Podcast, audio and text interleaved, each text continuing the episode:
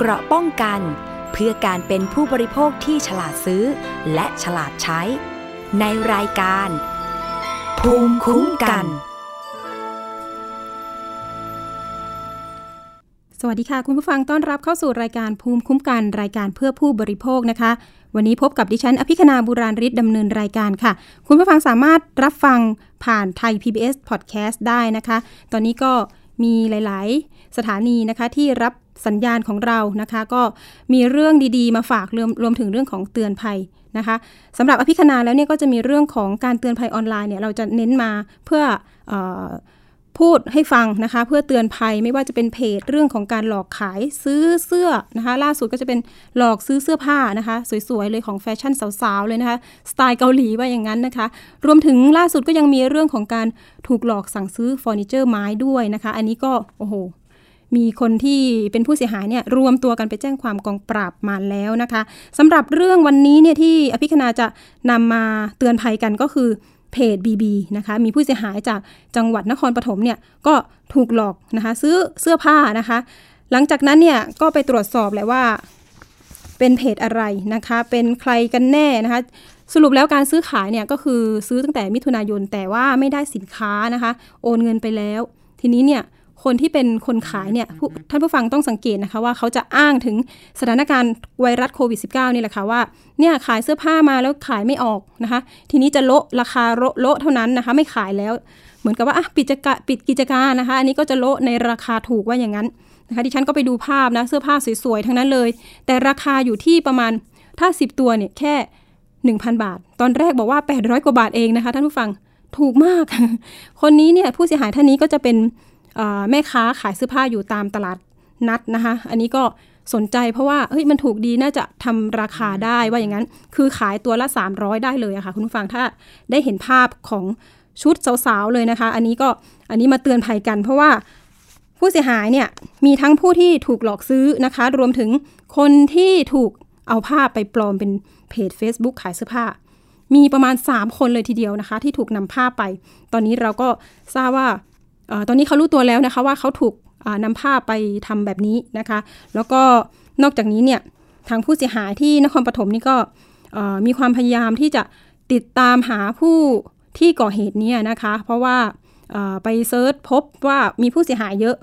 ตอนนี้น่าจะประมาณความเสียหายก็อยู่ที่เกือบ 1 0,000 บาท คือราคาเนี่ยคือคนนี้เขาเอาเขาเรียกว่าสินค้าเนี่ยไม่แพงมากนะคะ ก็มีคนสนใจเยอะ นะคะ อันนี้แหละค่ะเราก็อยากจะเอามาเตือนภัยกันล่าสุดเธอก็ไปแจ้งความไว้แล้วที่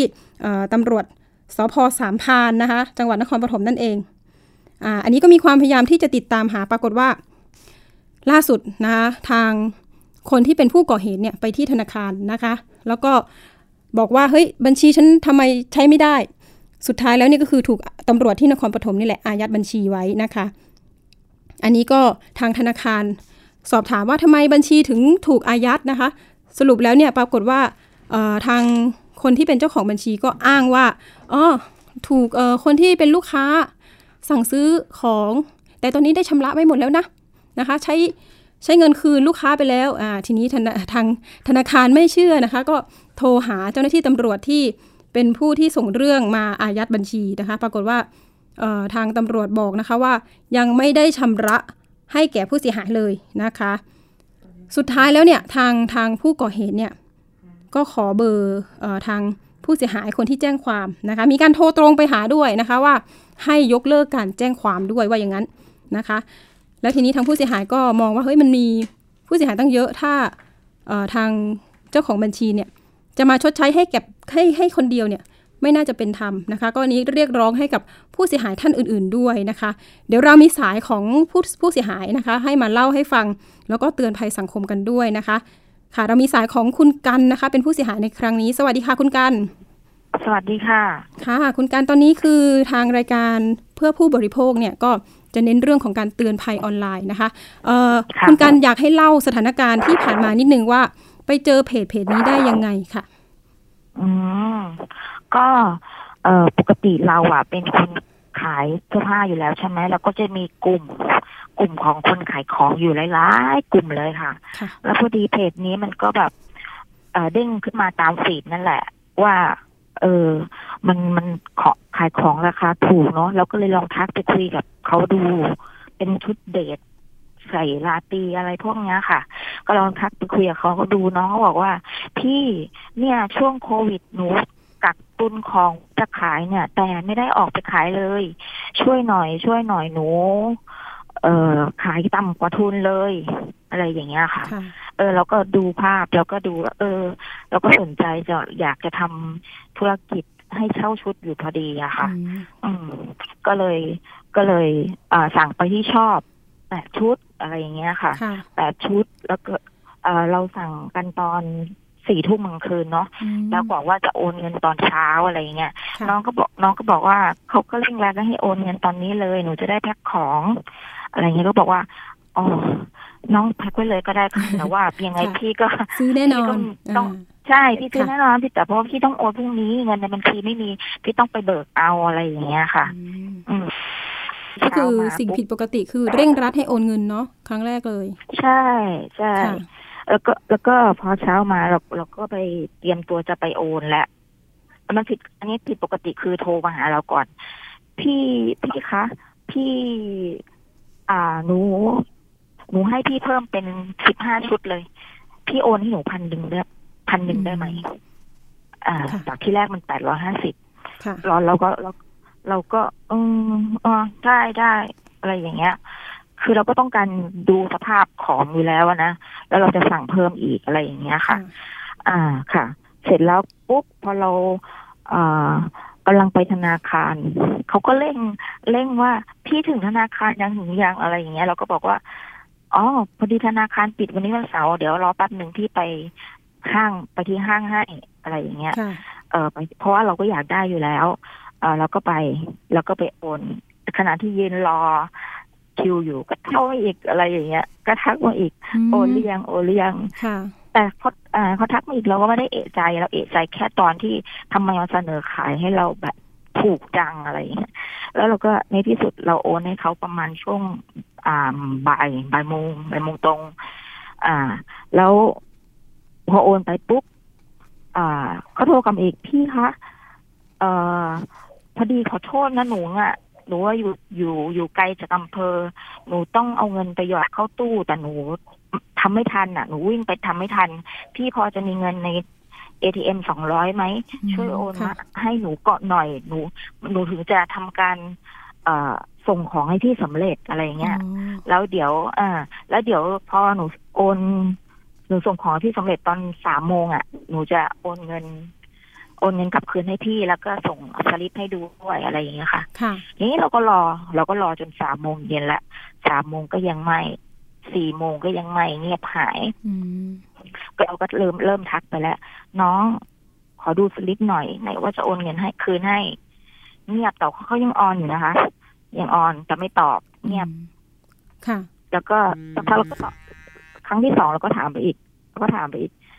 น้องเอายังไงเนี่ย ส่งของที่ยัง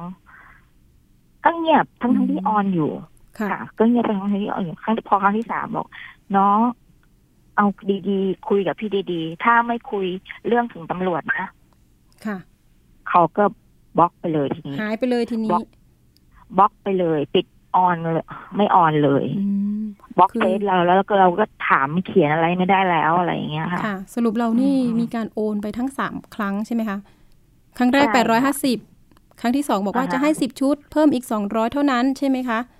ค่ะอันนี้แสดงว่าตกชุดละแค่หนึ่งพันบาท เอ้ยหนึ่งร้อยบาทใช่ไหมคะ ประมาณนั้นอืมประมาณนั้นสองร้อยนี่ขอยืม มีอย่างนี้ด้วยนะคะ คุณผู้ก่อเหตุค่ะ ก็ไม่ได้พูดถึงขอยืมหรอกแต่ค่ะว่าพี่พอจะมีไหมพอจะมีไหมโอนให้นูก่อนอืมนี่ก็ใจดีนะคะ โอนไปด้วยนะคะ สรุปแล้วความความเสียหายก็คือหนึ่งพัน สองร้อยสองห้าร้สิบอยห้าสิบบาท ค่ะ จากนั้นใช่พอเขาบล็อกเราแล้วเรารู้สึกยังไงคะ เรารู้สึกว่า เฮ้ย เราไม่ยอมอะ เรามันไม่ได้อะค่ะคือตอนนี้มันเป็นช่วงมันเป็นช่วงโควิด ที่ทุกคนใคร ๆ ก็เดือดร้อนไม่ค่ะคุณจะมาอ้างว่าคุณเดือดร้อนแล้วคุณมาทำอย่างนี้ แล้วเราดูในข่าวอะค่ะ เออคนช่วงโควิด เนี่ย ขโมยขโจรมันเยอะมากเลย เพราะว่ามันทำมาหากินกันไม่ได้ค่ะคล่องสะดวกใช่ไหมคะ เราก็เห็นใจทุกคนแหละ แต่ว่า เออเราก็เห็นใจตัวเองด้วยค่ะเราก็ประสบปัญหาด้วยเนาะใช่ค่ะใช่คือตอนเนี้ยหนึ่งเงินหนึ่งพันอะมันก็โอ้โหเหมือนเงินหนึ่งหมื่นของเราอะมอืมเราก็เลยค่ะเริ่มเริ่มตามค่ะตามจากเฟซของเขาอะไรอย่างเงี้ยเจค่ะอตามพบหาอะไรเฟซบ้าง โอ้โหเฟซบีบีนี่มีกี่เยอะเพจมากเลยอะค่ะมีประมาณห้าหก เจ็ดเพจมีทั้งอืมชื่อบีบีแล้วก็มีใช้ชื่ออื่นแฝงด้วยอะไรอย่างเงี้ยค่ะแต่ว่าใช้ภาพใช้ภาพเดิม ทีนี้อ่าเราก็เลยอ่าเข้าไปตามกลุ่มกลุ่มขายเสื้อผ้าต่างๆนะคะแล้วเราก็ค่ะเอ่อเตือนภัยบอกว่าแจ้งเตือนภัยบุคคลคนนี้อันตรายนะคะอืมเนี่ย เอ่ยชื่อได้ไหมคะชื่อนี้ชื่อนี้นะคะ เอ่ยชื่อได้อ่าแต่เอาเอานามสกุลเอาไว้ก่อนก็ได้ค่ะ บัญชีค่ะของก็ เออเราก็บอกว่านายนี้นายวิษณุบัญชีไทยพาณิชย์ค่ะเลขที่นี้นี้นี้นี้เอ่อเป็นคนค้าขายแล้วไม่ยอมส่งของให้เป็นบุคคลอันตราย ห้ามซื้อขายเด็ดขาดอย่างเงี้ยค่ะ แล้วก็โพสต์ไปหลายกลุ่มมากเป็นยี่สิบกลุ่มอะค่ะ แล้วก็จะมีน้องคนหนึ่งทักเข้ามา เอ่อพี่คะรูปน้องเฟซเนี้ยเขาไม่ได้เป็นมิจฉาชีพนะเขาเป็นคนใกล้บ้านหนูอ้าวเหรออืม เออเราก็เลยบอกน้องน้องถ้างั้นน้องตามตามคนนี้ให้พี่หน่อย ให้เขาติดต่อกลับมาหาพี่หน่อยอะไรอย่างเงี้ยค่ะแล้วเจ้าของเจ้าของภาพก็เลยติดต่อกลับมาหามบอกว่ามันหนูโดนหลอกใช้ภาพ เป็นภาพใครกับหนูใคโดรนหลอกคะใช้ภาพ เป็นเป็นภาพคู่ผู้ชายกับผู้หญิงอะค่ะอืมอ่าแล้วชื่อเพจมันชื่อบีบีค่ะแล้วเราก็เราก็นึกว่าผู้หญิงคือคือบี แล้วบัญชีที่โอนเนี่ย ชื่อวิษณุอ๋อก็เราก็นึกว่าผู้ชายชื่อค่ะวิษณุเพราะว่ามันเป็นภาพภาพคู่อะค่ะ ค่ะ อ่าพอเราพอเราติดต่อไปเจอน้องสองคนนี้น้องผู้ชายก็โอ้โหบอกพี่ผมเดือดร้อนมากเลย ผมต้องผมจะเอาเรื่องผมไปแจ้ง ลงบันทึกประจำวันไว้แล้ว ถ้าพี่อืมเอาเรื่องผมเอาด้วยอะไรอย่างเงี้ยค่ะค่ะ ก็ร่วมมือกัน อ่า ก็ร่วมมือกันใช่ใช่ทีนี้เราก็ อ่า มีเพจอยู่เพจหนึ่งทักเรามาอีก บอกว่า เออจริง ๆ แล้วชื่อชื่อวิษณุเนี่ย ขึ้นชื่อขึ้นชื่อเป็นบุคคลอันตรายในใน Google อยู่นะ อะไรอย่างเงี้ย หลอกมาหลายคนแล้วลิสใช่ไหม blacklist seller อ่า ติดแบ็กลิสติดแบ็กลิสใช่ใช่ค่ะอืมเราก็เลยเข้าไปดูว่าในแบ็กลิสเขาอะเขาหลอกใครมาบ้างชื่อใครบ้าง ชื่อ Face อะไรบ้าง เราก็ตามไปทุก Face เลย ตามไปทุก Face ไปหาเจ้าของ Face แล้วเขาก็บอกว่า เออเขาก็โดนหลอกไปเท่านี้เท่านี้เท่านี้เท่านี้ คือรวมรวมรวมรวมๆแล้วก็เกือบสองหมื่นนะคะ ในในเฉพาะคนที่เราติดตามได้อะค่ะแต่ถ้าคนที่เขาไม่ได้ไม่ได้ขึ้นขึ้น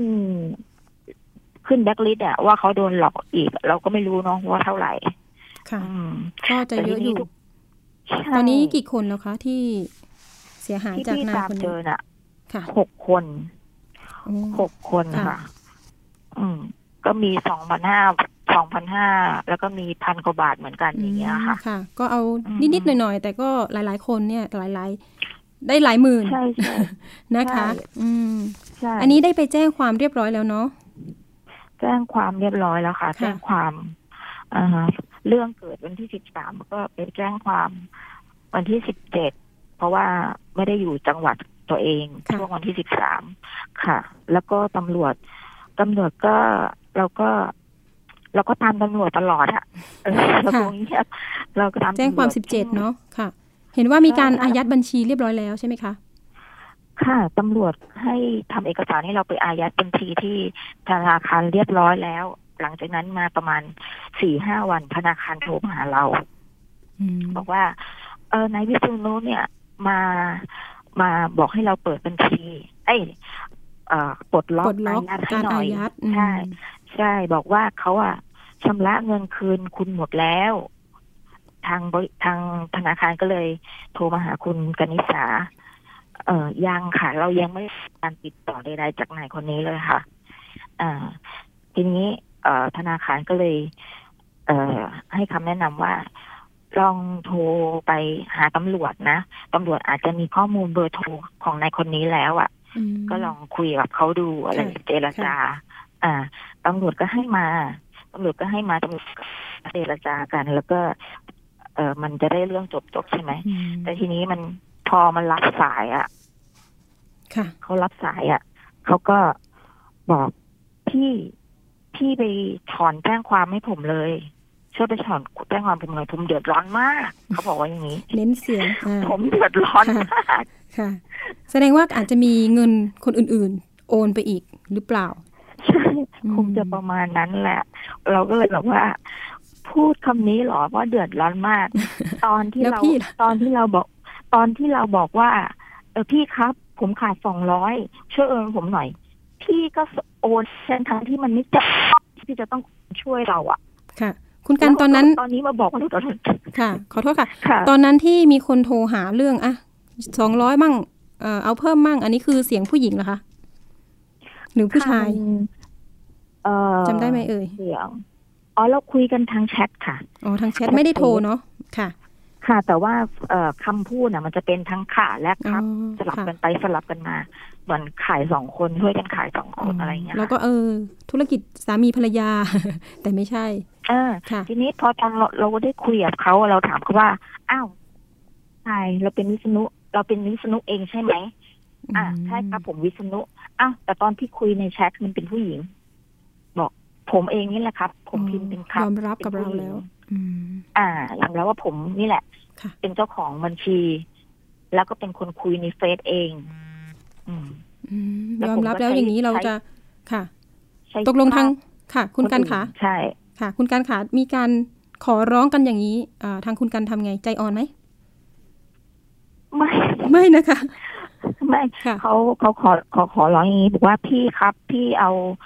เฟซทักผมมาเลย แล้วก็ให้เลขที่บัญชีแล้วเราเราจะโอน ผมจะโอนคืนเงินคืนให้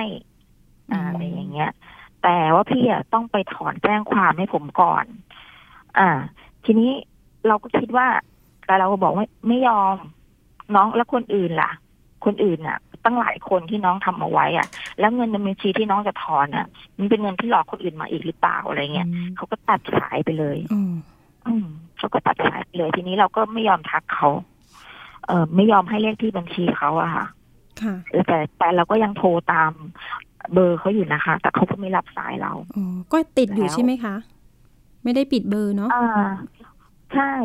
อืมเพราะว่าเขาใช้หลายเบอร์ที่โทรมา บางค่ะเบอร์ก็ติด บางเบอร์ก็ไม่รับ บางเบอร์ก็ตัดสายอะไรอย่างเงี้ยค่ะอืมเราก็เลยโทรไปเอ่อคุยกับตำรวจแล้วว่า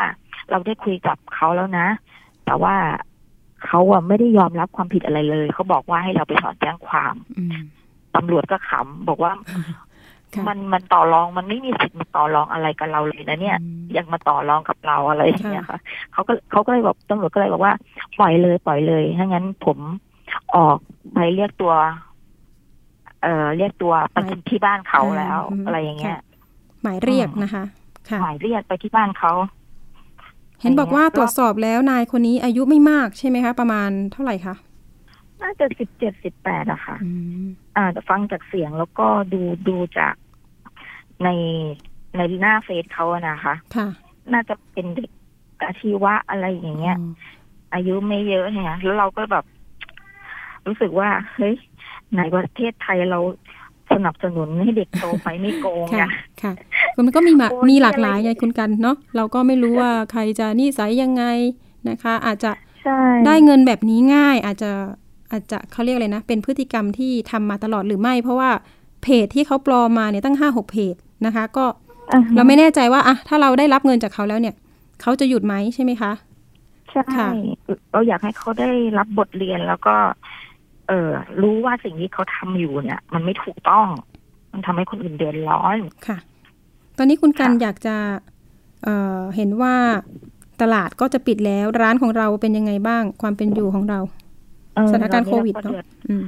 ใช่เราก็เดือดร้อนมากเราปิดร้านจากโควิดมาสามเดือน แล้วเงินที่เราลง เอ่อเตรียมเอาไว้สำหรับที่จะเปิดร้านใหม่หลังโควิด เนี่ยเราก็ต้องลงเสื้อผ้าใหม่ ต้องต้องจ่ายค่าเช่าอะไรเงี้ย แล้วตลาดมันก็ปิดแล้ว เราจะต้องย้ายตลาด พอย้ายไปตลาดไปที่ใหม่เนี่ย เราก็ต้องมีเงินวางมัดจำอะไรอะไรอีกอย่างเงี้ยค่ะเราก็ต้องใช้เงินไงอืมแล้วก็เดือดร้อนไงค่ะ ค่ะ ตอนนี้เราอืมดูสินค้าจากเพจแบบนี้เยอะไหมคะ บ่อยไหมคะอ๋ออยู่ในกลุ่มหลายกลุ่มค่ะประมาณยี่สิบกลุ่มค่ะ เห็นว่าครั้งนี้เนี่ยเป็นการถูกหลอกครั้งที่สองถูกไหมคะ ครั้งที่สองครั้งแรกอะมันมันน้อยแค่สองร้อยบาทแล้วค่ะแล้วเราก็อยู่ในสภาวะที่ เออสองร้อยบาทเราไม่มาเสียเวลาค่ะเพราะว่าเรามีมีโอกาสทำเงินได้มากกว่านั้นในช่วงนั้นนะคะ ก่อนค่ะโควิดนะคะอืมเราก็เลยไม่มาเสียเวลากับเขา แต่อันเนี้ยตอนเนี้ยเราเดือดร้อนมากกับโควิด เนี่ยค่ะอืมแต่ทีนี้เนี่ยเราก็อยากให้คดีนี้เป็นตัวอย่างเช่นกันใช่ไหมคะ ใช่ใช่ตอนตอนแรกตอนค่ะแรกอะ คืออยากได้เงินคืนก่อนอืมอยากได้เงินคืนก่อนเงินพันเหมือนเงินหมื่นเลยอะเออค่ะเข้าใจแต่พอเข้าใจเราเช็ค แต่พอเราเช็ค เราเช็คเอ่อเฟซไปเรื่อยๆเรื่อยๆเฮ้ยมันไม่ใช่เราคนเดียวอะ ก็เลยคิดว่า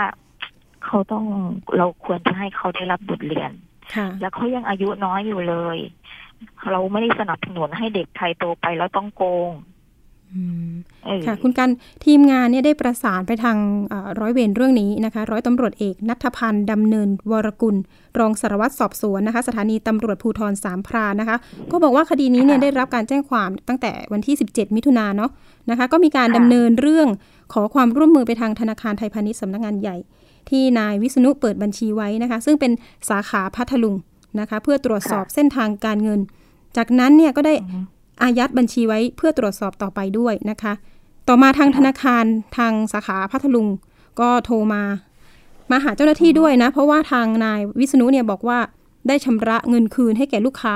แต่ละรายไปแล้วว่าอย่างนั้น แต่ทีนี้ทางธนาคารไม่เชื่อนะคะ ก็มีการค่ะโทรหาทั้งคุณกันด้วยใช่ไหมคะ แล้วก็ทางเจ้าหน้าที่ด้วย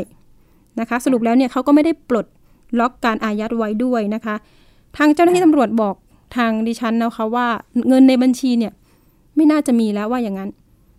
นะคะมันมีไม่มากว่าอย่างนั้นนะคะอ่าอืมอันนี้เนี่ยก็มีการออกหมายเรียกไปแล้วประมาณ 20 วันแล้วนะคะ ตอนนี้เนี่ยอยู่ระหว่างการรวบรวมหลักฐานเพิ่มเติม เพื่อที่จะออกหมายเรียกครั้งที่สองถ้าไม่มานะคะ ครั้งที่สามเป็นหมายจับแน่นอนนะคะอ่าค่ะ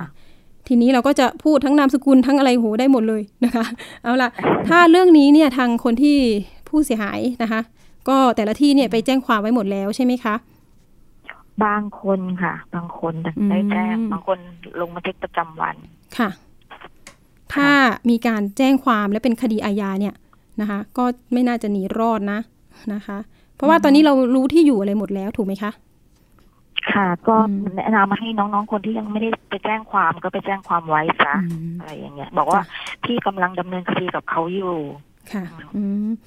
ทางเว็บไซต์หลาย ๆ เว็บนะก็มีการเตือนภัยเรื่องของกลโกงรูปแบบใหม่นะคะ หลอกลวงผู้ซื้อผู้ขายสินค้าบนโลกออนไลน์ด้วยเอ่อเขาก็บอกนะคะว่าการซื้อขายสินค้าบนโลกออนไลน์ในยุคสมัยนี้ คนร้ายไม่ได้หลอกให้โอนเงินด้วยวิธีง่าย ๆ เหมือนแต่ก่อนนะคะมีการทำให้มันมีความซับซ้อนมากขึ้นก็มีนะคะ คุณกัน อ่า บางคนก็ให้โอนผ่านเขาเรียกอะไรนะเอ่อกระเป๋าเงินอิเล็กทรอนิกส์ นะคะ หรือว่า True อ่า Wallet อะไรต่างๆ ก็ตกเป็นเหยื่อหลายถูกใช่ใช่ค่ะ ถือว่าอันนี้เนี่ยก็เขาใช้ชื่อจริงนามสกุลจริงเลย เป็นบัญชีของเขาจริง ๆอ่าฮะอันนี้ก็ไม่ยากในการติดตามนะคะอ่าก็ถือว่าเอ่อมีการเตือนภัยในออนไลน์ต่างๆ ด้วยนะคะ ให้ให้ซื้อในค่ะเขาเรียกอะไรนะแอปพลิเคชันร้านค้าที่มันน่าเชื่อถือ นะคะ ก็ไม่อยากให้อืมไปซื้อกับบุคคลที่เปิดเพจขึ้นมาลอยๆอะไรอย่างนี้เนาะเราก็ไม่รู้เหมือนกันอ่าอะสำหรับคุณการอยากจะเตือนภัยผู้บริโภคอย่างไรบ้างคะ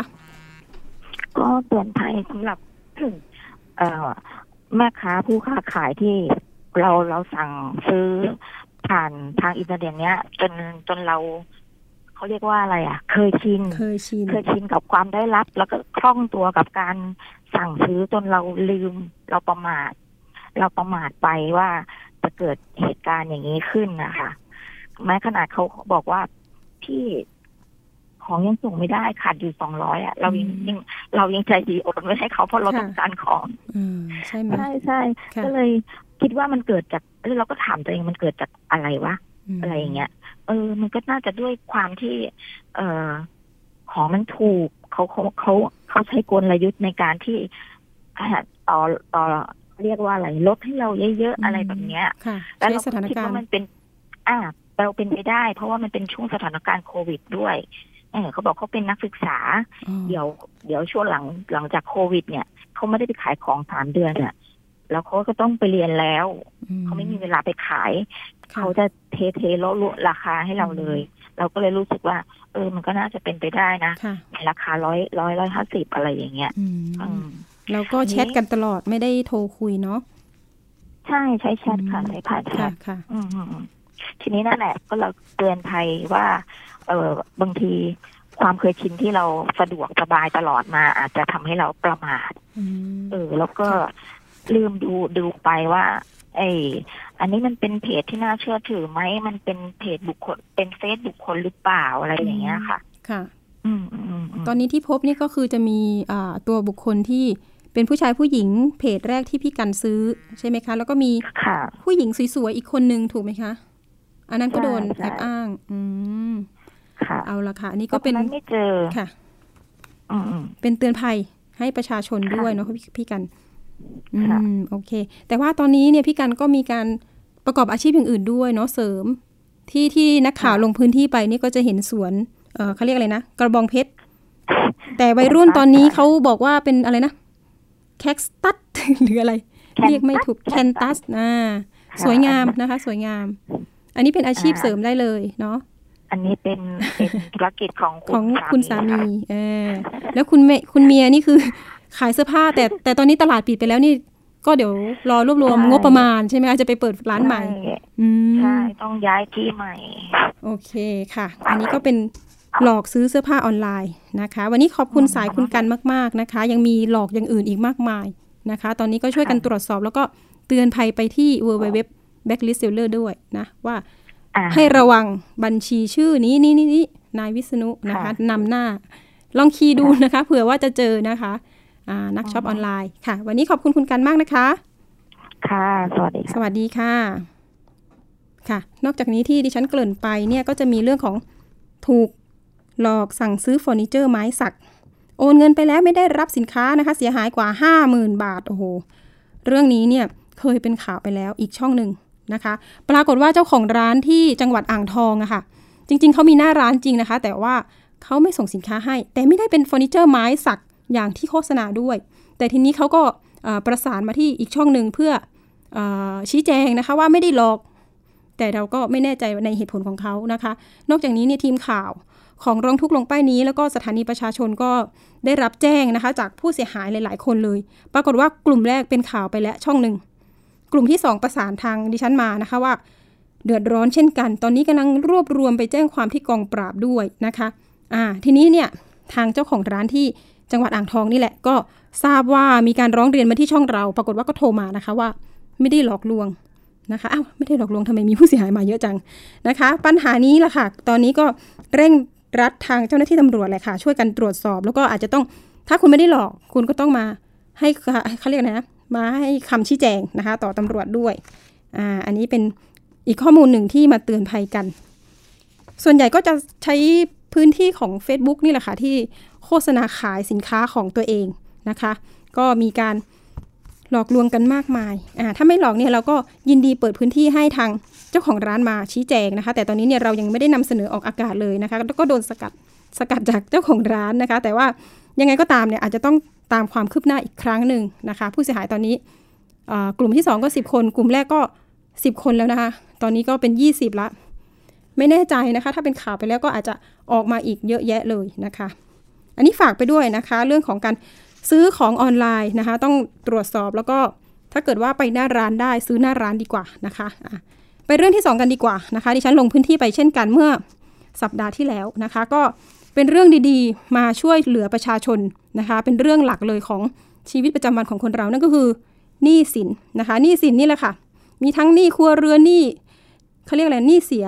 นะคะ หลายอย่างเลย ปรากฏว่าล่าสุดเลยนะคะ มีศาลนะคะศาลแพ่งพระโขนงนะคะ จับมือกับทางบริษัทสินทรัพย์เอ่อเดี๋ยวนะคะดูชื่อนิดนึง บริษัทบริหารสินทรัพย์ สุขุมวิทหรือว่าแซมนั่นเองนะคะ ก็มีการจับมือกับทางธนาคารออมสินด้วยนะคะ มีการเขาเรียกว่าโครงการที่ชื่อชื่อใหม่นี้ก็คือส่งเสริมการประสานงานความช่วยเหลือด้านการยุติธรรมนะคะ ตั้งชื่อโครงการเลยนะคะว่าสามประสานร่วมมือไกล่เกลี่ยช่วยเหลือผู้ประสบภัยโควิดนะคะใครมีหนี้เสียนะคะก็มาเข้าโครงการได้นะคะ เรามีการพูดคุยกับคุณอดุล ขันทองนะคะ ท่านเป็นอธิบดีผู้พิพากษาศาลแพ่งพระขนงซึ่งตอนนี้เนี่ยก็มีการใช้เทคโนโลยีเข้ามาช่วยด้วยนะคะ ก็คือการไกลเกลี่ยผ่านออนไลน์นะคะ ก็คือว่าทางผู้เสียหายขออภัยทางเจ้าหนี้กับลูกหนี้ไม่ต้องเดินทางมาศาลนะคะ ถ้าเกิดว่าใครเข้าโครงการเนี่ยก็สามารถยื่นเรื่องเข้าต่อเขาเรียกอะไรโครงการนะคะ ก็เป็นลักษณะของลดการเดินทางลดค่าใช้จ่ายต่างๆนะคะ เพื่อที่จะ อำนวยความสะดวกในสถานการณ์โควิดนะคะทางท่านอดุลนะคะก็บอกว่าก่อนหน้านี้เนี่ยเคยเข้าโครงการกับทางแซม เคยร่วมมือกันนะคะเรื่องของจัดโครงการคลินิกแก้หนี้ ช่วยลดหนี้ครัวเรือนนะคะเป็นทางออกของประชาชนนะคะก็สามารถแก้ไขปัญหาหนี้สินของตัวเองได้นะคะทางแซมนี่ก็บอกว่า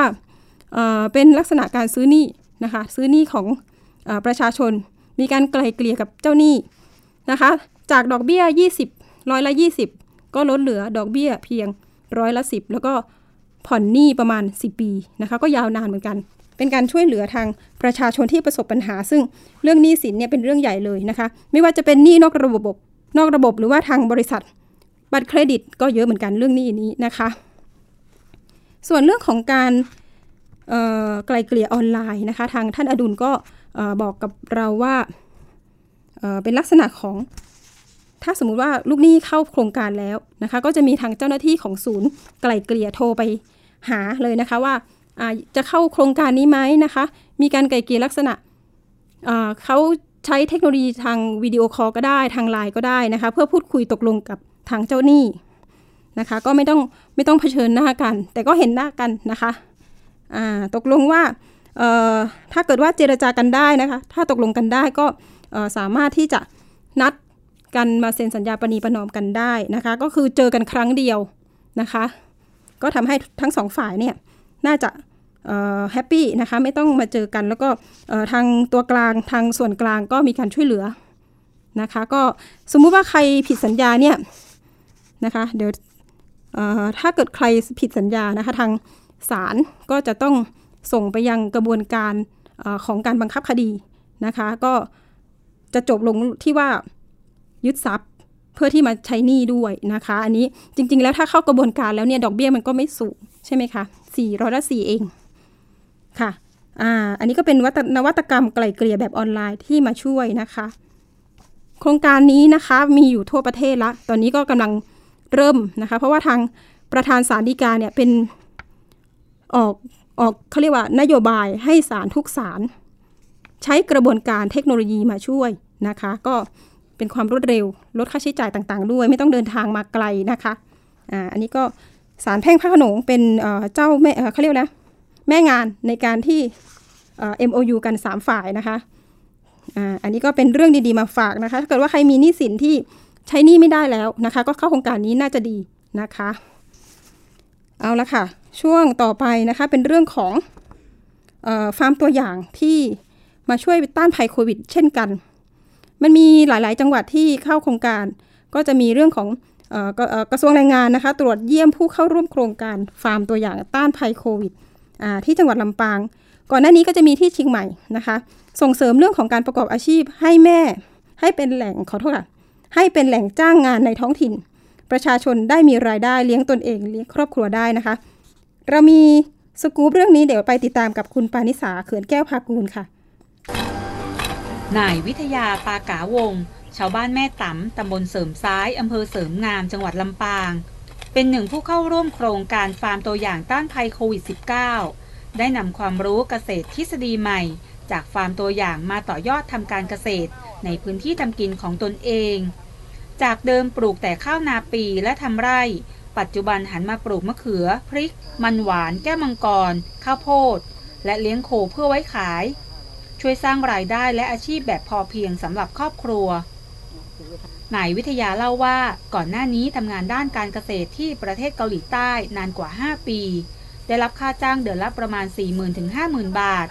แต่เมื่อมีการแพร่ระบาดของเชื้อไวรัสโควิด -19 จึงได้เดินทางกลับมายังประเทศไทย พอทราบว่าหน่วยงานภาครัฐ มีโครงการจ้างงานในฟาร์มตัวอย่างที่บ้านแม่ต๋ำจึงสมัครเข้าร่วมโครงการ มันอย่างมาในนี่กับเปิ้นกับสอนหลายอย่างนะครับ ตั้งแต่แปลงปุ๋ย หมูหลุมกะ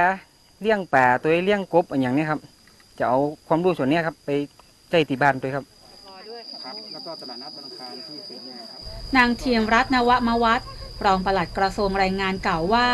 กระทรวงแรงงานสำนึกในพระมหากรุณาธิคุณ ที่พระบาทสมเด็จพระเจ้าอยู่หัว และสมเด็จพระราชนี พระราชทานพื้นที่ในฟาร์มตัวอย่าง ตามพระราชดำริในสมเด็จพระนางเจ้าสิริกิติ์พระบรมราชินีนาถพระบรมราชชนนีพันปีหลวง ให้กระทรวงแรงงาน ร่วมกับศูนย์อำนวยการใหญ่จิตอาสาพระราชทาน และหน่วยงานที่เกี่ยวข้องดำเนินกิจการแก้ไขปัญหาความเดือดร้อนด้านอาชีพ ภายใต้โครงการฟาร์มตัวอย่างต้านภัยโควิด -19 โดยมีวัตถุประสงค์เพื่อให้ประชาชนที่ว่างงานจากผลกระทบโควิด มีงานทำมีไรายได้ เพื่อจุนเจือภายในครอบครัว คนที่ฝึกอบรมหรือคนที่ผ่านโครงการนี้ไปแล้วก็สามารถจะนำความรู้เนี่ยเอาไปใช้ประโยชน์ในในชีวิตประจำวันได้สร้างรายได้แล้วก็สร้างอาชีพให้ได้อย่างยั่งยืน ถ้าเขาไม่กลับไปทำงานในภาคอุตสาหกรรมเช่นเดิมนะคะเฉพาะที่จังหวัดลำปางมีผู้เข้าร่วมโครงการจำนวน 50 คน เป็นชาย 10 คน หญิง 40 คน ทั้งหมดเป็นคนในพื้นที่ ส่วนใหญ่ประกอบอาชีพอิสระรับจ้างทั่วไป เราลงมาได้แก่ทำการเกษตรทำงานในโรงงานและค้าขาย กระทรวงแรงงานโดยกรมจัดหางาน เริ่มจ้างงานตั้งแต่วันที่ 4 พฤษภาคมถึง 13 กรกฎาคม 2563 ระยะเวลา 60 วัน หยุดทุกวันอาทิตย์กระทรวงแรงงานจัดสรรงบประมาณกว่า 19 ล้านบาท ดำเนินการในพื้นที่ 17 จังหวัด 30 ฟาร์มตัวอย่าง ทั้งนี้มีพี่น้องแรงงานทั่วประเทศ เข้าร่วมโครงการรวมกว่า 1,101 คน ปานิสาเขื่อนแก้วพากูล ไทย PBS รายงาน ค่ะ ใครที่ชอบปลูกผักนะคะ แล้วก็ทำกิจกรรมเกี่ยวกับผักสวนครัวครัวเรือนนะคะดิฉันเห็นภาพแล้วเนี่ยโอ้ผักเกี่ยวกับไฮโดรโปรนิกเนี่ยส่วนมากเนี่ยค่ะฟาร์มเนี่ยฟาร์มประมาณ 30 ฟาร์มที่บอกเนี่ยนะคะว่าส่งผัก เขาบอกว่ามีรถจากตลาด อ.ต.ก.เนี่ยไปรับถึงสวนก็มี เพราะว่าผักเนี่ยปลอดสารพิษแล้วก็โอ้โหมันดีมากๆนะคะ เห็นว่าเช่นนั้นนะคะ เห็นรายการแล้วก็ทางกระทรวงแรงงานก็เป็นแม่งานในการเเขาเรียกว่าจัดโครงการนี้ก็เป็นสิ่งดีๆสำหรับคนที่อาจจะว่างงานนะคะคนที่ทำงานจากในกทมกลับบ้านหลังจากพิษโควิดเนี่ยก็สามารถไปทำในลักษณะนี้ได้นะคะ ดูตัวอย่างหลาย ๆ ที่เนี่ยเราก็จริงๆ แล้วก็มีความใฝ่ฝันที่จะ ทำการเกษตรนะคะทำฟาร์มทำอะไรเงี้ยมันก็ดีนะคะ จริง ๆ แล้วอยากให้จัดทุกจังหวัดเลยนะคะ อ่าอันนี้ก็เป็นโครงการดีๆ ที่นำมาบอกคุณผู้ฟังนะคะ อ่า ช่วงต่อไปคิดก่อนเชื่อกับดรแก้วกังสดานอัมภัย นักพิษวิทยาและคุณชนาทิพย์ไพรพงศ์ วันนี้ตอนที่นำมาฝากคุณผู้ฟังก็คือ กินเนื้อแดงหรือเนื้อสัตว์ผ่านกระบวนการแปรรูปหรือปรุงมากอันตรายจริงหรือไปติดตามค่ะ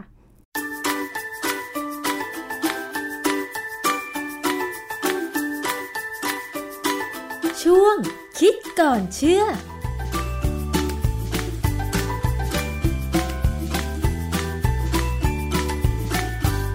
ในช่วงคิดก่อนเชื่อนะคะ ดิฉันชนาทิพไพรพงศ์ค่ะ จะคุยกับดรแก้วกังสดานนภัยนักพิษวิทยานะคะ วันนี้เราจะพูดถึงเรื่องของเนื้อแดง หลายคนก็ชอบกินเนื้อเป็นสายเนื้อว่าอย่างนั้นนะคะ ทีนี้มันก็มีความแตกต่างกันค่ะ ระหว่างเนื้อแปลรูป หรือว่าเนื้อสด หรือว่าเนื้อที่ผ่านการปรุงอาหารมามากๆเนี่ยนะคะ ตรงนี้มันจะมีความแตกต่างกันหรือว่ามันจะมีประโยชน์หรือสิ่งที่เราควรจะต้องระวังอย่างไรมาคุยกับอาจารย์แก้วกันค่ะ อาจารย์คะ เรื่องของเนื้อค่ะ ครับ คือคืออย่างนี้ คือเนื้อสัตว์เนี่ยนะ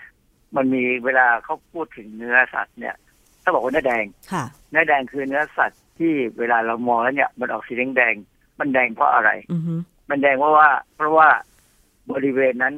คือกล้ามเนื้อตรงนั้นเนี่ย เป็นบริเวณที่มีการออกกำลังกายค่ะนี่เวลากล้ามเนื้อเราหรือเซลล์กล้ามเนื้อออกกำลังกายเนี่ยมันทำงานเนี่ย มันจะต้องมีออกซิเจนมา มามาตรงนั้นเพื่อให้มีการสร้างพลังงานค่ะนะพอมีออกซิเจนมาเนี่ย ในเซลล์กล้ามเนื้อตรงนั้นจะต้องมีโปรตีนตัวหนึ่งชื่อไมโอโกลบินนะมันคล้ายๆกับฮีโมโกลบินค่ะฮีโมโกลบินเนี่ย มันอยู่ในเลือดอยู่ในเม็ดเลือด แต่ไมโอโกลบินเนี่ยอยู่ในเซลล์กล้ามเนื้อซึ่งเป็นตัวคอยรับออกซิเจนจากฮีโมโกลบินค่ะเป็นนี้ความที่มันเป็นไมโอโกลบินแล้วมีการต้อนรับออกซิเจนเนี่ย มันก็จะมีเหล็กพอเหล็กจับกับออกซิเจนเมื่อไหร่เนี่ย ไอไมโอโกลบินมันจะออกสีแดง เขาก็เรียกตรงนี้ว่าเนื้อแดงค่ะนะฮะแต่นี้พพอมีเนื้อแดงเนี่ยอีกคำหนึ่งซึ่งจะตามมาคือเนื้อขาว เนื้อขาวเนี่ย ก็คือเนื้อที่ปกติแล้วเนี่ย มันแทบจะไม่ทำงานอะไรเท่าไหร่ไม่ค่อยได้ขยับตัว มันก็จะมีไมโอโกลบินต่ำค่ะโดยธรรมชาติมาแล้วเนี่ย เวลามองดูมันจะออกขาวๆยกตัวอย่างง่ายๆเลยอกไก่อืมเวลาเราไปซื้ออกไก่จะเห็นว่ามันขาวนะค่ะ แต่ว่าถ้าเราซื้อส่วนที่เป็นน่องไก่เนี่ย มันจะออกแดงกว่า มันมีเลือดมีกระมีกล้ามเนื้อที่มีสีแดงมากกว่าอ๋อค่ะ ถ้าอย่างเป็นวัวล่ะอาจารย์ ถ้าอย่างเป็นวัวอ่าเป็นวัวส่วนเนื้อที่เป็นเนื้อขาวก็จะอย่างพวกสันอย่างนี้ยเหรอคะก็ประมาณนั้นแต่ว่า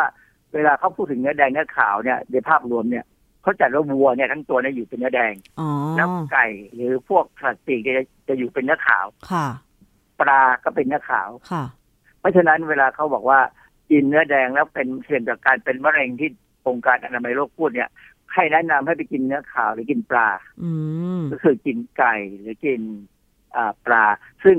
พอกินกินไก่เมื่อไหร่ปั๊บเนี่ยคนก็จะกลัวว่าอาเป็นเกาไหมอือฮึใช่อันนี้คนละคนละเรื่องกันต้องมันมันต้องคิดให้ดีๆ คือเกาเนี่ยจริง ๆ แล้วมันจะมาจากเครื่องใน ค่ะก็ส่วนใหญ่ ไม่เกี่ยวกัไม่บได้สัตมาว์จากปีเนื้อกกล้ามเนื้อเออไม่มันเกี่ยวกับสัตว์ปีกเหมือนกันแหละแต่ว่า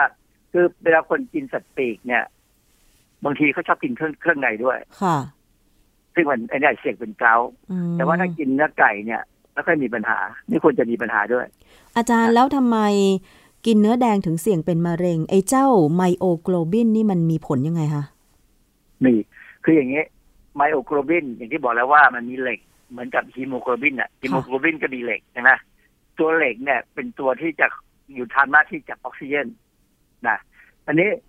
ไมโอโกลบินเนี่ยถ้าเรากินเข้าไปเนี่ย โอกาสที่เหล็กจะหลุดออกมาจากตัวไมโอโกลบินขณะที่เราย่อยอาหารพอเข้าไปในเลือดเข้าไปในร่างกายเราเนี่ย เหล็กมันจะเป็นอิสระได้ค่ะผมเคยพูดหลายครั้งแล้วว่าเอ่อเหล็กสังกะสีหรือทองแดง ถ้าโลหะพวกนี้เป็นอิสระในเลือดเราเมื่อไหร่เนี่ยจะไปในเซลล์ที่ไหนก็ตามเนี่ย โอกาสที่มันจะไปกระตุ้นการเกิดอนุมูลอิสระ จะสูงขึ้น ค่ะเพราะฉะนั้นสมมติฐานเขาก็คือว่าการกินเนื้อสัตว์เนื้อแดงเนี่ย โอกาสที่จะเจออนุมูลอิสระจะสูงขึ้นกว่าคนที่กินเนื้อขาวอ๋อก็เสี่ยงต่อการเป็นเป็นด้วย เป็น degenerative disease คือโรคเกี่ยวกับความเสื่อม เช่นหลอดเลือดต่างๆค่ะนะอาจจะรวมไปถึงเบาหวานด้วยซ้อ๋ออาจารย์แล้วเนื้อหมูล่ะ จัดเป็นเนื้อประเภทไหนำเนื้อหมูก็แดงแดงจ้ะอืมแดงเหมือนกัน แต่ค่ะมันมันอาจจะมีเนื้อหมูบางส่วนที่แดงน้อย เพราะว่าคือคือปัจจุบันเนี่ยหมูบ้านเราไม่ค่อยได้วิ่งไงมันนอนอยู่เฉยอือฮึมันก็เลยขาๆวใช่ไหมในเล้ามันก็ค่อนข้างจะขาวหน่อย คือความจริงเนื้อแดงเนื้อขาวเนี่ยดูง่ายๆเลย เวลาต้มแล้วเนี่ยถ้าเนื้อขาวเป็นขาวเลยค่ะเนื้อแดงก็เป็นแดงอยู่ อืมจ้ะตอนนี้มันมีอีกคำหนึ่งคือเนื้อสัตว์ที่ผ่านกระบวนการ เนื้อสัตว์ที่ผ่านกระบวนการเนี่ย ไม่ได้หมายความว่าเอาเนื้อเอาหมูนี่ หรือเอาเนื้อวัวนี่มาหั่นสับนะอันนี้ไม่ไม่ไม่ถือว่าผ่านนะค่ะที่ว่าผ่านหมายความว่าผ่านแบบอุตสาหกรรม คือ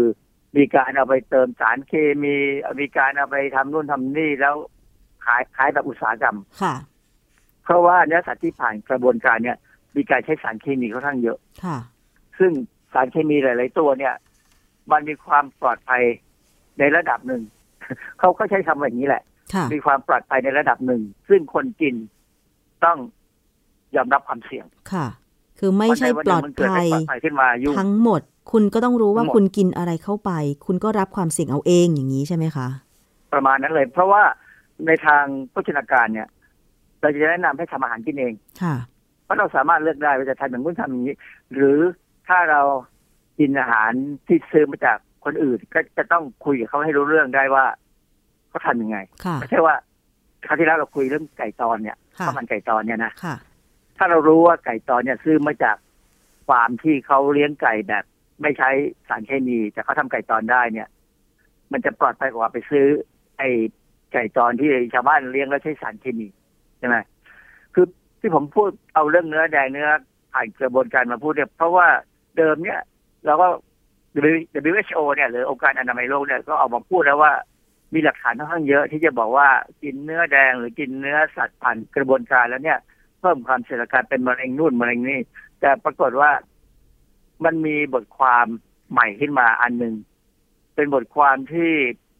เป็นคนคนที่ทำวิจัยเนี่ยนะก็เป็นนักวิจัยจากแคนาดาก็ส่วนใหญ่ แล้วก็มีอังกฤษ อเมริกัน เยอรมัน นิวซีแลนด์โปแลนด์สเปน ซึ่งพวกนี้เป็นประเทศที่รวยทั้งนั้น ค่ะ เออเขา ทำวิจัยแบบดูนู่นดูนี่เสร็จแล้วก็มาพูดว่า ไม่จำเป็นต้องไปกังวลเรื่องกินเนื้อแดงหรอกค่ะบอกกินได้ค่ะ ซึ่งมันตรงกับความ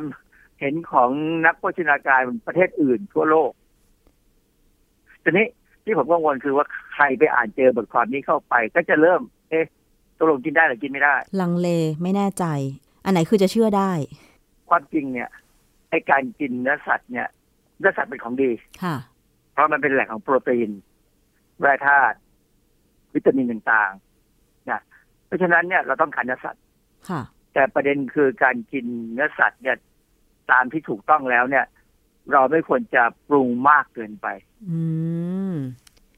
เพราะว่ามันมีบทความอีกชนิดอีกชิ้นหนึ่งที่ผมไปเจอเขาพูดเลยว่า ไม่ว่าจะเป็นเนื้อแดงเนื้อขาวหรือเนื้ออะไรก็ตามเนี่ย ถ้ากินแบบ ที่บรรพบุรุษเรากินมาแต่โบราณ ซึ่งบางทีมันก็มีการปรุงแต่มันจะไม่มากอะ มันค่ะมันอาจจะมีสารพิษบ้างแต่เราก็มีวิธีการป้องกันเช่นใช้เครื่องเทศใช้อะไรก็ตามเนี่ย มันก็จะลดความเสี่ยงไปได้ค่ะแต่เนื้อสัตว์ปัจจุบันนี้บางทีปรุงมากเกินไปบางทีใช้สารเคมีมากเกินไปค่ะเชื่อไหมว่า ร้านที่ขายสเต็กบางร้านเนี่ยนะเขาขายสเต็กคือความจริงสเต็กเนี่ย เป็นอาหารที่มีสารก่อมะเร็งแน่ค่ะๆในตรงดำๆของมันเนี่ย ใช่เลยค่ะนะฮะปัจจุบันเทคนิคเทคนิคของเขาก็คือว่า เดี๋ยวนี้เขาเขาไม่ทำให้ร้านนี้มันมีกลิ่นสเต็กแล้วเขาใช้วิธีเอาเนื้อสัตว์เนี่ยไปไมโครเวฟให้สุกอือฮึพอสุกเสร็จแล้วเขาก็ไปซื้อไอ้น้ำยาที่เราเรียกว่า smoke solution คือน้ำยาเนี่ยมันทำจากการเก็บควันที่เขาผลิตขึ้นมาค่ะอาจจะเอาควันกลิ่นชานอ้อย อาจจะเอาควันกลิ่นไม้มะฮอกกานีหรือกลิ่นอะไรก็ได้ ที่เขาต้องการ แล้วไอ้ smoke solution เนี่ยมันก็จะเป็นน้ำที่ข้นๆดำๆออกสีน้ำตาลนิดๆอะไรเงี้ยค่ะเสร็จแล้วเอา smoke solution เนี่ยทาลงไปบนเนื้อสัตว์อืนะมแต่แรกอาจจะทาบางๆให้มันดูดำคล้ำๆก่อนจากนั้นก็ทาให้มันดำเป็นเหมือนเป็นรอยของตะแกรงคือทำให้มันดูเหมือนของจริง แต่อืมเดี๋ยวนี้เขาสามารถทำสเต็กแบบนี้ได้แล้ว เคยเห็นอาจารแล้วถามย์ว่าตามร้านครับสเต็กใหญ่ ๆ เนี่ย เคยเห็นคือทุกชิ้นต้องมีรอยตะแกรงตลอดเลย คือบางร้านที่เขาทำจริงอะนะอ่าฮะก็แต่มันก็จะเหม็นควันคลุ้งควันที่จะคลุ้งแล้วคนพ่อครัวพ่อครัวพวกเนี้ยจะเสี่ยงต่อการเป็นมะเร็งปอดค่ะแต่นี้ถ้าเขาทำแบบทันสมัยแบบที่ผมว่าเนี่ยนะก็ไม่ต้องเสี่ยงแต่ว่า smoke solution ที่ที่เขาเอาใช้เนี่ย มันก็จะมีสารก่อมะเร็งในความเข้มข้นสูงมากๆพอสมควรเลยแหละ โอ้นะสูงกว่าเราเอาไปปิ้งย่างเสี่ยงกว่ากิจนริง ๆ เหรอคะอาจารย์ เพราะว่าเวลาเราปิ้งย่างเนี่ยมันมีลมพัด ค่ะ แต่อย่างนี้เนี่ยมันไม่ต้องมีลมพัดมันก็วางแล้วก็ทาระบายให้สวยๆหน่อย อือฮึซึ่งอันนี้ผมคือผมไม่แน่ใจว่าเมืองไทยเราจะมีขนาดนี้ไหมนะ แต่ว่าเคยได้ยินข่าวมาว่าบ้านเราก็พอมีเหมือนกัน เพราะว่าไม่เห็นมีควันอะไรเลย บางแห่งเขาก็บอกว่าเขาใช้วิธีเอาสเต็กที่ทำแล้วไปใส่ freezer ไว้เก็บเอาไว้แล้วจะใช้ก็ดึงอค่อยอกเอามามาอุ่นใส่ไมโครเวฟเสิร์ฟเลยอือฮึผมผมไปกินสเต็กบางร้านเนี่ยนะเออผมก็สงสัยเหมือนกันเออทำไมไม่มีควันค่ะ แต่ว่าผมกินสเต็กไก่นะมันลอกหนังได้ไม่มีปัญหา ซึ่งก็ถ้าบอกเป็ให้นฟังเนื้อสเต็กที่อาจจะเอามาทาเครื่องปรุงให้มันเหมือนกับการปิ้งย่างจริง ซึ่งก็มีความเสี่ยงในการที่จะรับสารเหมือนกับอ่าควันมันมีก็เป็นก่อมะเร็งใช่ไหมคะอาจารย์ ใช่พวกจะจะจะได้สารพวก PAH ค่ะอะแต่สเต็กพวกนี้จะดีอย่าง คือสารพวกเฮตโรไซคลิกเอมินจะเกิดน้อยลง อืมเพราะอะไรคะมันก็อาจจะเป็นวิธีการที่ดีอันหนึ่งก็ได้นะค่ะคือคือจริงๆผมเป็นคนไม่ค่อยกินสเต็กเท่าไหร่หรอกคือถ้ากินผมก็ทำเองนะค่ะที่บ้านแต่ว่าบางครั้งเนี่ย ก็บางทีไปธุระแล้วก็ กลับมาไม่กลับมาบ้านไม่ทันก็อาจจะว่าเข้าไปได้ถ้าเขามีลดราคา อาจารย์เนื้ออย่างอื่นที่ผ่านการแปรรูปมาก ๆ เนี่ย เช่นอะไรบ้างไส้กรอกอันนี้ถือว่าแปรรูปมากไหมคะไส้กรอกที่แปรรูปค่ะนะแล้วก็ใช้ดินประสิวค่ะหรือไนไตรท์ไนเตรตพวกเนี้ย อันนี้ก็จะมีสารก่อมะเร็งพวกไนโตรซามีนค่ะ อันนี้ก็เป็นที่รู้กันคือความจริงเนี่ยตอนนั้นที่องค์การอนามัยโลกออกมาพูดว่ากินเนื้อหมักพวกเนี้ยเขาเขาเรียกเนื้อหมักไส้กรอกหมูแฮมเบคอนเนี่ยจะเสี่ยงต่อการเป็นมะเร็ง โดยเฉพาะมันมีข้อมูลว่า คนท้องเนี่ยนะที่กินในพวกเนี้ยลูกออกมาคือเวลาเขาท้องเนี่ย สารพิษที่กินเข้าไปมันไปถึงลูกด้วยค่ะแล้วปรากฏว่าไอสารพิษที่มันไปอยู่ในตัวเด็กเนี่ย มันทำให้เด็กมีความเสี่ยงต่อการเป็นมะเร็งสมอง อืมคือมะเร็งสมองเนี่ย จะเป็นมะเร็งที่มักจะเป็นในเด็กค่ะ คือถ้าเด็กเด็กเนี่ยพอเกิดมาแล้วถึงจุดหนึ่งเนี่ย สมองเขาที่มันบังเอิญได้สารพิษเข้าไปเนี่ย มันทำให้สมองมันไม่หยุด การแบ่งตัวมันแต่มันไม่ใช่แบ่งตัวแบบปกติแล้วมัน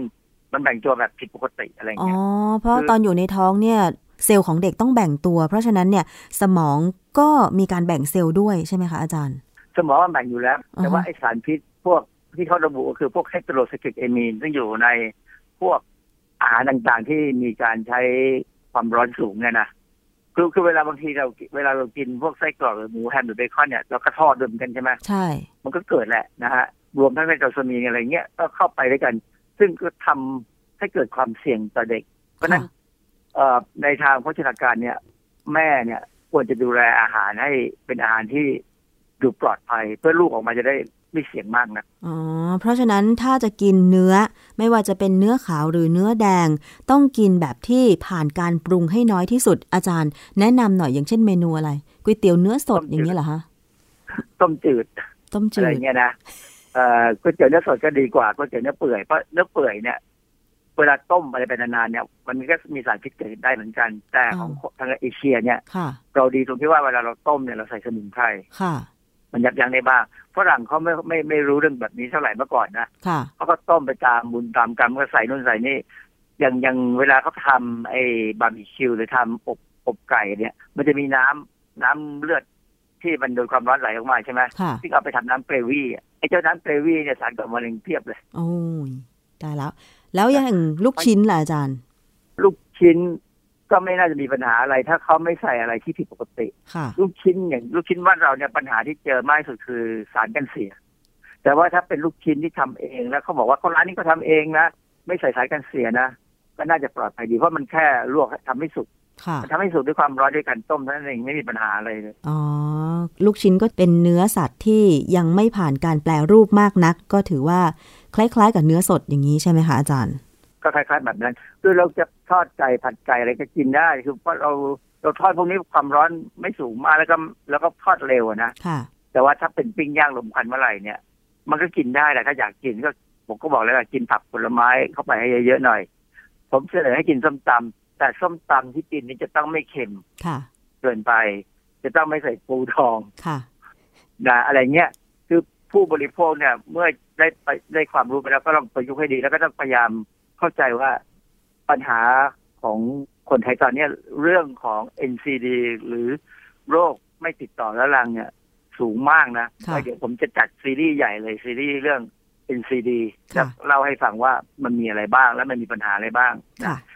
ค่ะคร่าวๆตัวอย่างตอนนี้คือ เรามี NCD ประมาณ 14 ล้านคนในบ้านเราตอนเนี้ยก็ซึ่คืงอรวมทั้งผมด้วยนะ ผู้ป่วยความดันโลหิตสูง เบาหวาคนวามหัวดันใจ เออพวกนั้นแหละนะ14 ล้านคน ไม่น่าเชื่อเลยแล้วมันไอ้พวกนี้ถ้ามันไปเกิดกับคนในวัยทำงานเนี่ย มันน่าเสียดายมากเลยแรงงานเสียไปเยอะเลย ใช่ค่ะ และนี่ก็คือช่วงคิดก่อนเชื่อกับดรแก้วกังสดานนภัยนักพิษวิทยา และดิฉันชนาทิพไพรพงศ์นะคะ ฟังไว้เป็นข้อมูลค่ะ เกี่ยวกับเรื่องของการบริโภคเนื้อสัตว์นะคะ เนื้อแดงเนื้อขาวต้องกินเนื้อที่ไม่ผ่านการแปลรูปหรือปรุงรสมามากนักนะคะ เพื่อสุขภาพที่ดีของเราทุกคนค่ะ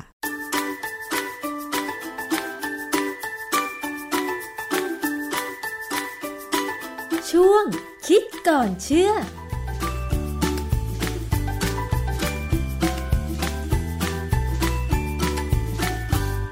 ค่ะนี่ก็เป็นเนื้อหาสาระที่นำมาฝากในสัปดาห์นี้นะคะ ใครกินเนื้อที่บอกว่าผ่านกระบวนการแปรรูปมาก อาจจะมีความเค็มมากไปหรือเปล่านะคะ ดรก็ให้ข้อคิดไปเรียบร้อยแล้วนะคะสำหรับวันนี้ก็หมดเวลาสำหรับอภิคณาบูราริศแล้วนะคะ ก็เดี๋ยวมาเจอกันใหม่ในสัปดาห์หน้าเวลาเดิมวันนี้สวัสดีค่ะ ติดตามรายการได้ที่ www.thaipbspodcast.com แอปพลิเคชัน Thai PBS Podcast หรือฟังผ่านแอปพลิเคชันพอดแคสต์ของ iOS Google Podcast Android Podbean SoundCloud และ Spotify ติดตามความเคลื่อนไหวของรายการและแสดงความคิดเห็น โดยกดถูกใจที่ facebook.com/thaipbspodcast